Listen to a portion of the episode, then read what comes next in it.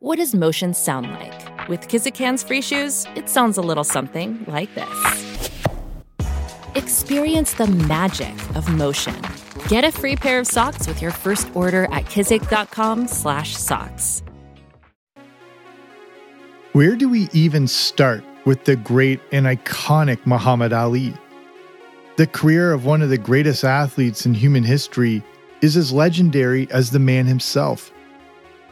His fighting career gave us some of the defining moments and images of the entire 20th century. But as great as that fighting career was, it unfortunately had to come to an end at some point. I'm Jamie Logie, and this is Everything 80s, a podcast that looks back on a decade that forever changed the way we dressed, consumed, and connected. And today, we travel back to 1981 and the end of the line for the People's Champion. This is a story of Muhammad Ali's final fight.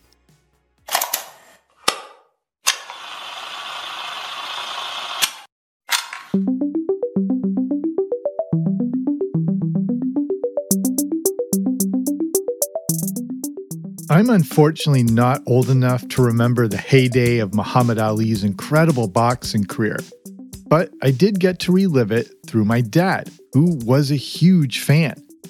So, as a young kid in the 80s, I was very aware of the boxing career of the individual that absolutely mesmerized me. Muhammad Ali wasn't just a great boxer, but a genuine entertainer. His rhymes and trash talking made him a larger than life figure to me and many people. Growing up, I loved pro wrestling, and the old footage of Muhammad Ali seemed right out of the world of professional wrestling. In fact, Ali says he based a lot of his persona on an old pro wrestler named Gorgeous George. My dad used to play me old VHS tapes of his fights and press conferences, and he seemed like Hulk Hogan or Roddy Piper before those people were even doing sports entertainment. Stay tuned for more on that pro wrestling connection a little later on. But it wasn't just talk. The power and ferocity of Muhammad Ali in the ring was astonishing and almost frightening. The same man who was jovial and playful before the fight seemed like a genuine warrior when he stepped into the squared circle.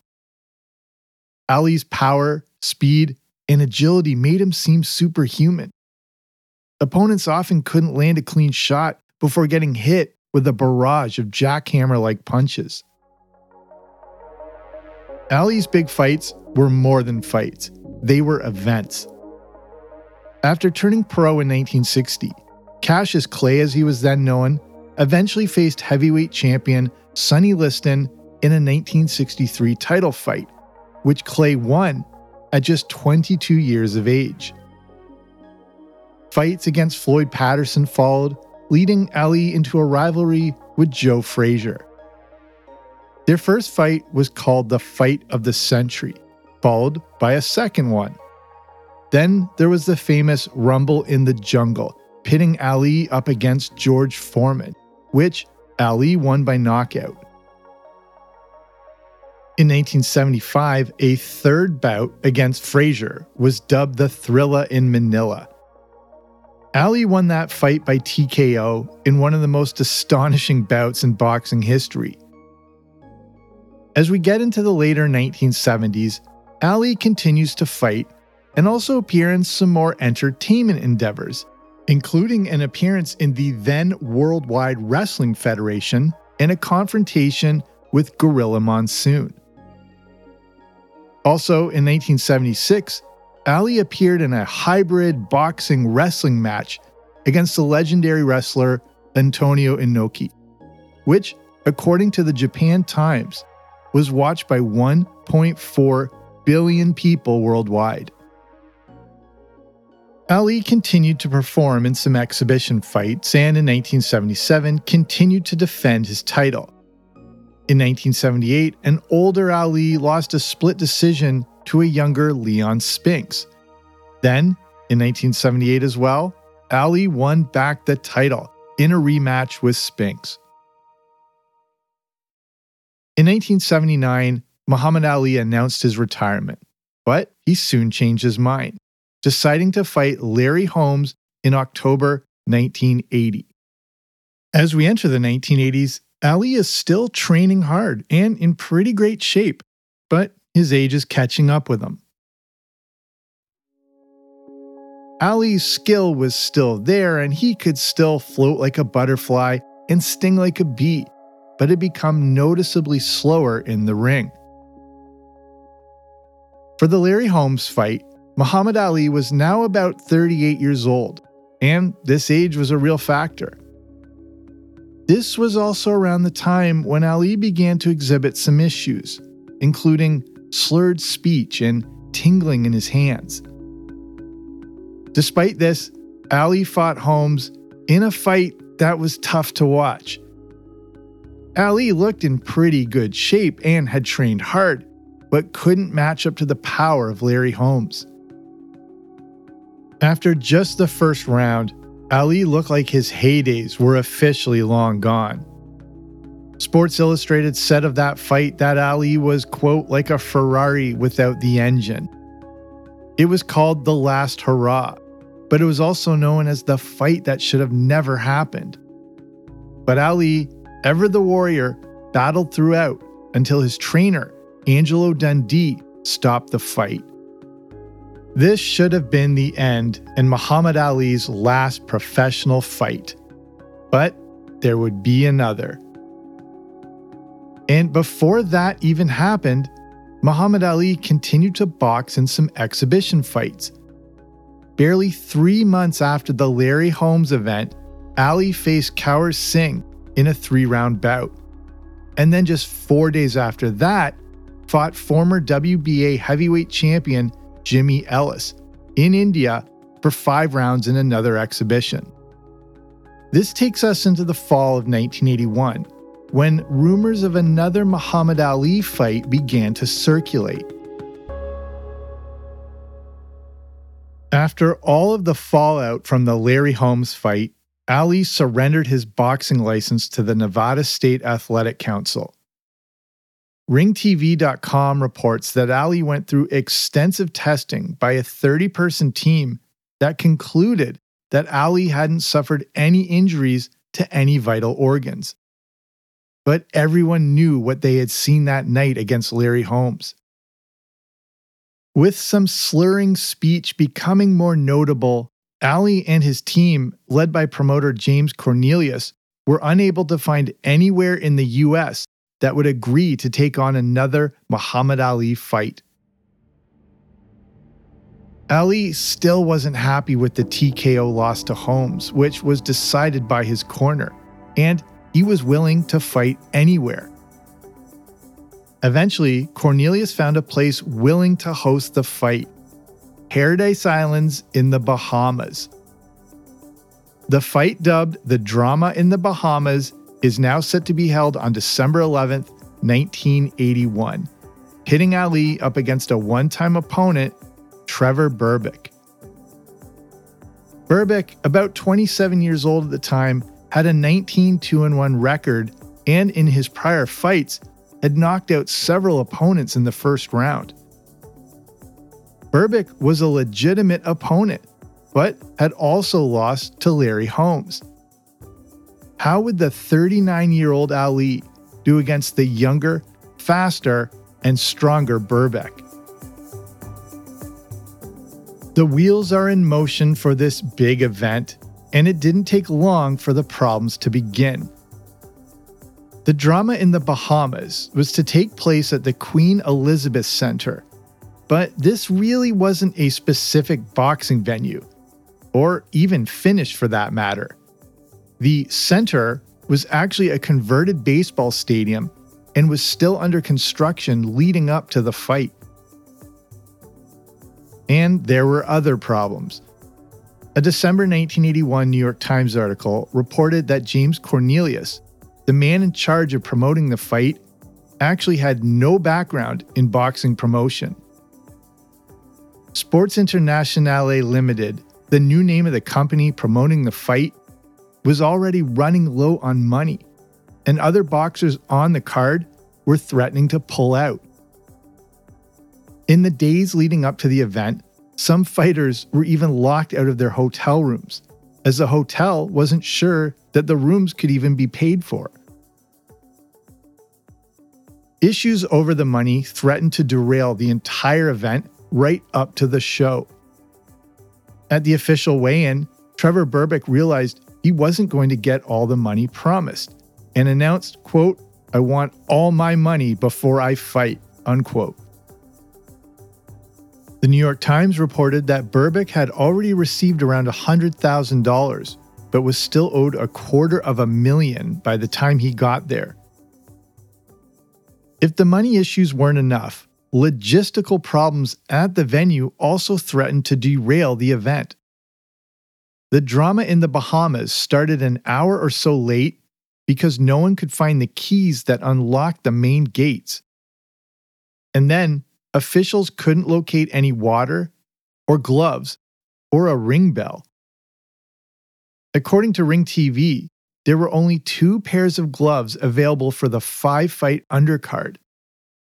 But somehow, the card managed to get underway, and eventually, thousands of people filled the converted stadium. Some reports say it was around 8,000 people. Others claim 10,000 or more. But regardless of the actual attendance, and despite all the issues surrounding the event, quite a lot of people still showed up. This still was Muhammad Ali, after all. People still wanted to get a glimpse of the legendary champion. It's now just an hour before the main event, and Trevor Berbick refuses to go on because he wants the balance of his money owed. Eventually, the officials of Select TV the TV promoter of the event guaranteed he would get it. As Muhammad Ali makes his way to the ring, chants of Ali echo throughout the stadium. The commentators note that hearing those chants make it feel like old times. Trevor Berbick then makes his way to the ring, and as referee Zach Clayton explains the rules, we get ready to see one of the most legendary athletes of our time face off against his much younger opponent. How was this thing going to go? Would this be his final swan song? Did Muhammad Ali still have anything left in the tank? Or would this, unfortunately, go the way of the Larry Holmes fight? The drama in the Bahamas managed to surprise everyone. Everything 80s will return after these messages. The bell sounds, and Ali comes out with the first three jabs and then a combination, landing a few punches. Berbick throws a few and misses, and Ali manages to dance around Berbick's attack. Yes, Ali was slower, but actually looked pretty decent. Ali even connects with what looks like a punch that causes Berbick to stumble back into the corner. As the first round comes to a close, it was already a better round than any of the rounds during the Holmes fight. But this was just the first round of 10. Muhammad Ali still had a long way to go. But the crowd is loving it. As the second round begins, the commentators note how they can barely hear themselves over the roar of the crowd. Berbick had finished the first round pretty strong, and during the second, Ali comes out jabbing. After watching this fight back, it amazes me how quick Ali still was on his feet. He may have looked slow or prone to stumbling off a push, but he quickly finds his feet to regain his position. But in the second round, Trevor Berbick really focuses on body shots. He even trash talks Ali despite the thunderous Ali chants. By the end of the second round, we can see that Ali's reflexes clearly aren't what they used to be, which is understandable, and he can't react how he needs to. Ali also isn't landing a lot of shots, but near the end of the round, he starts to connect. The commentators give the second round to Ali. But now we can see how tired the people's champ is. As the third round begins, Ali connects with a pretty hard right hand. Berbick responds later on with a flurry of body shots that Ali seems to absorb. As the third round comes to a close, Ali looks much better than I would have expected, and significantly better than he did in the Larry Holmes fight. But we're not even at the halfway point. In the fourth round, a tentative Ali is pacing himself and not throwing a lot of punches. Berbick comes on strong, pounding on Ali in the corner. At this point, Ali is starting to hold on to Berbick, and the commentators note how concerned they're becoming for Muhammad Ali. But because of all the offense he's putting in, Trevor Berbick is starting to really breathe hard. Berbick is looking like he's becoming more winded than anticipated. Ali finishes the fourth round connecting on a few combinations. He's still hanging in there. The fourth round finishes, and the drama in the Bahamas, for the moment, doesn't look like an embarrassment for Ali, but it looks like an actual fight. As we begin the fifth round, Berbick now appears to be breathing harder than Ali. But Ali has come out of his corner much more slowly. Berbick dominates the fifth round, and Ali doesn't look as if he has much left in him. With about 30 seconds left in the round, Ali connects with several punches to the delight of a roaring crowd. Despite starting that round slowly, Ali finishes it off strong. In the sixth, Ali comes out more on the offense and has a very strong round. At this point in the fight, it's pretty astonishing, especially considering Ali's health issues and the fact he's nearly 40 years old and 12 years older than Trevor Berbick. We've reached the seventh round, and Berbick comes on strong while Ali absorbs a ton of punishment. Despite the barrage of punches, Ali screams back in Berbick's face, showing him he's still standing.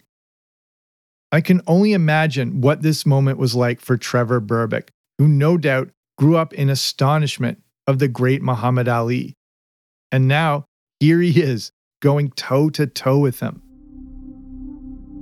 Despite the damage he took in the seventh round, Ali comes out in the eighth round with his famous Ali shuffle as the crowd goes nuts. Ali is on his toes, moving quickly on his feet like it was 20 years ago. He even starts landing some jabs as the crowd really comes alive.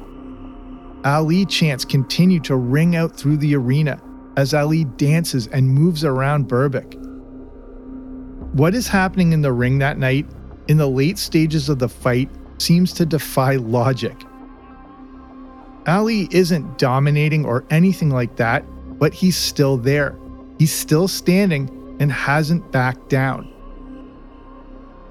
Ali finishes the round connecting with a few punches to more roars from the crowd. The commentators note that it's a fairly close fight, with Berbick maybe a little ahead the drama in the Bahamas was exactly that.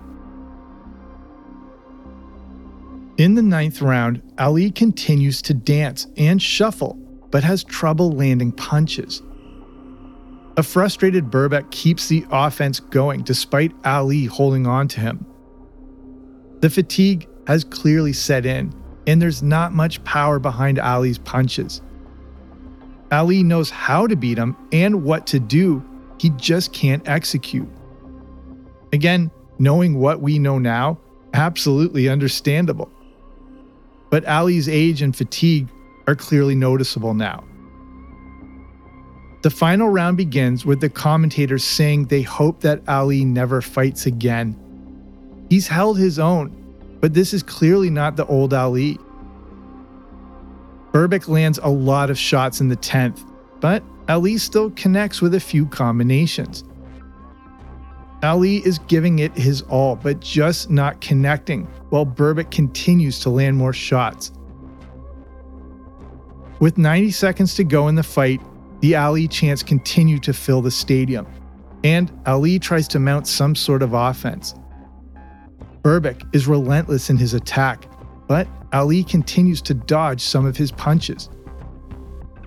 By the end of the round, Ali is more or less standing there, and his punches just aren't even reaching. Berbick continues to throw some wild haymakers, but just can't rattle Muhammad Ali. The final bell rings, bringing an end to the professional fighting career of the greatest of all time.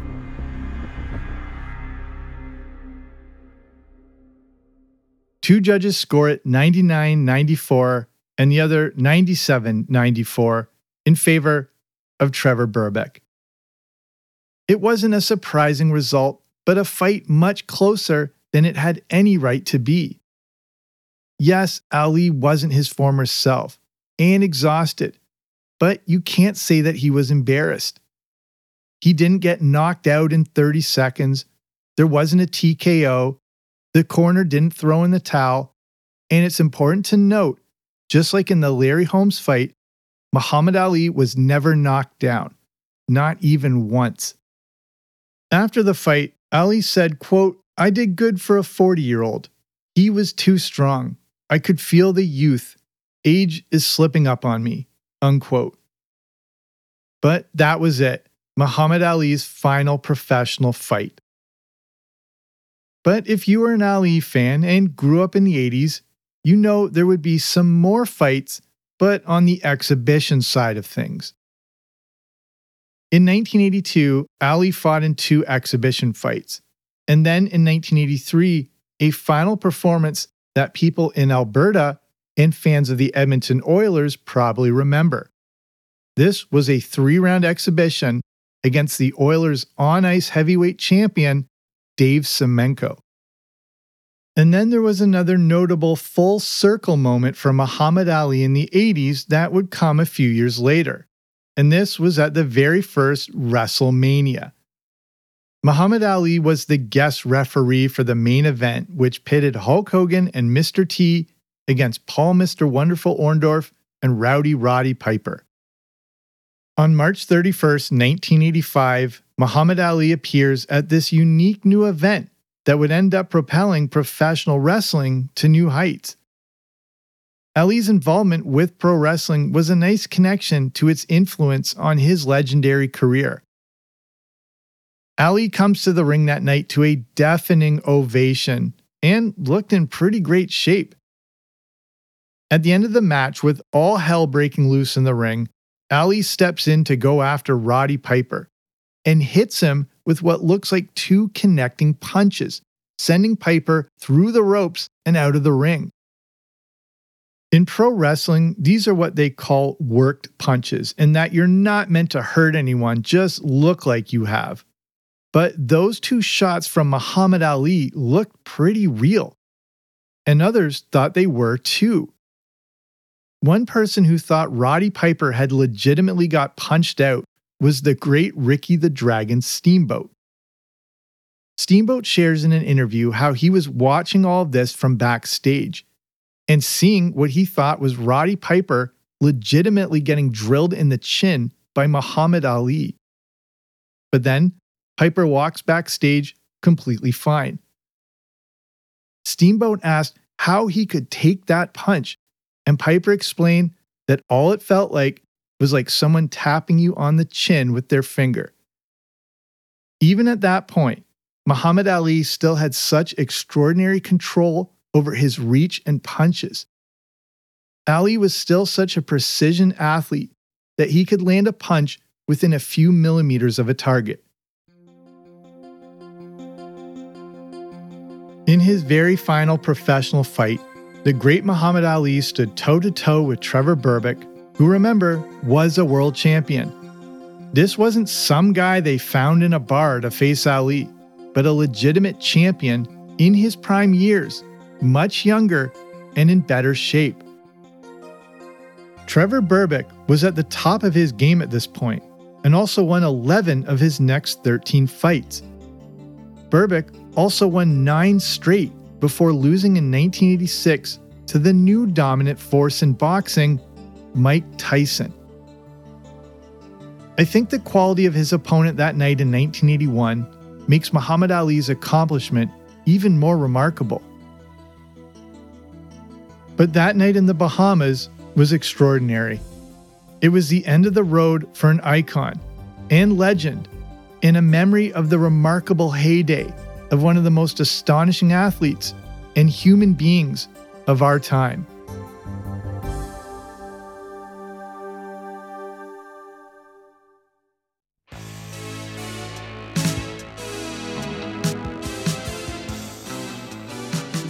So that's our show. Thank you so much for listening. And if you like what you heard, there's more where that came from. And here's some of my previous episodes related to this one. I have an episode on 10 of the biggest sporting moments of the 80s, an episode on the story of the first WrestleMania, and a review of the year 1981 that looks back on all the news, sports, and big pop culture moments of the year. But then there are also a ton of other episodes for you to dive into. If you haven't already, be sure to subscribe to the Everything 80s podcast wherever you listen to podcasts so we can relive the greatest decade together. So, I want to thank you for listening. And whether this is the first episode you've heard or you've listened to all of them, thank you for being a part of Everything 80s. So, that's it for me. I'm Jamie. This has been Everything 80s, but I'll be back soon with a new episode. Don't you dare miss it.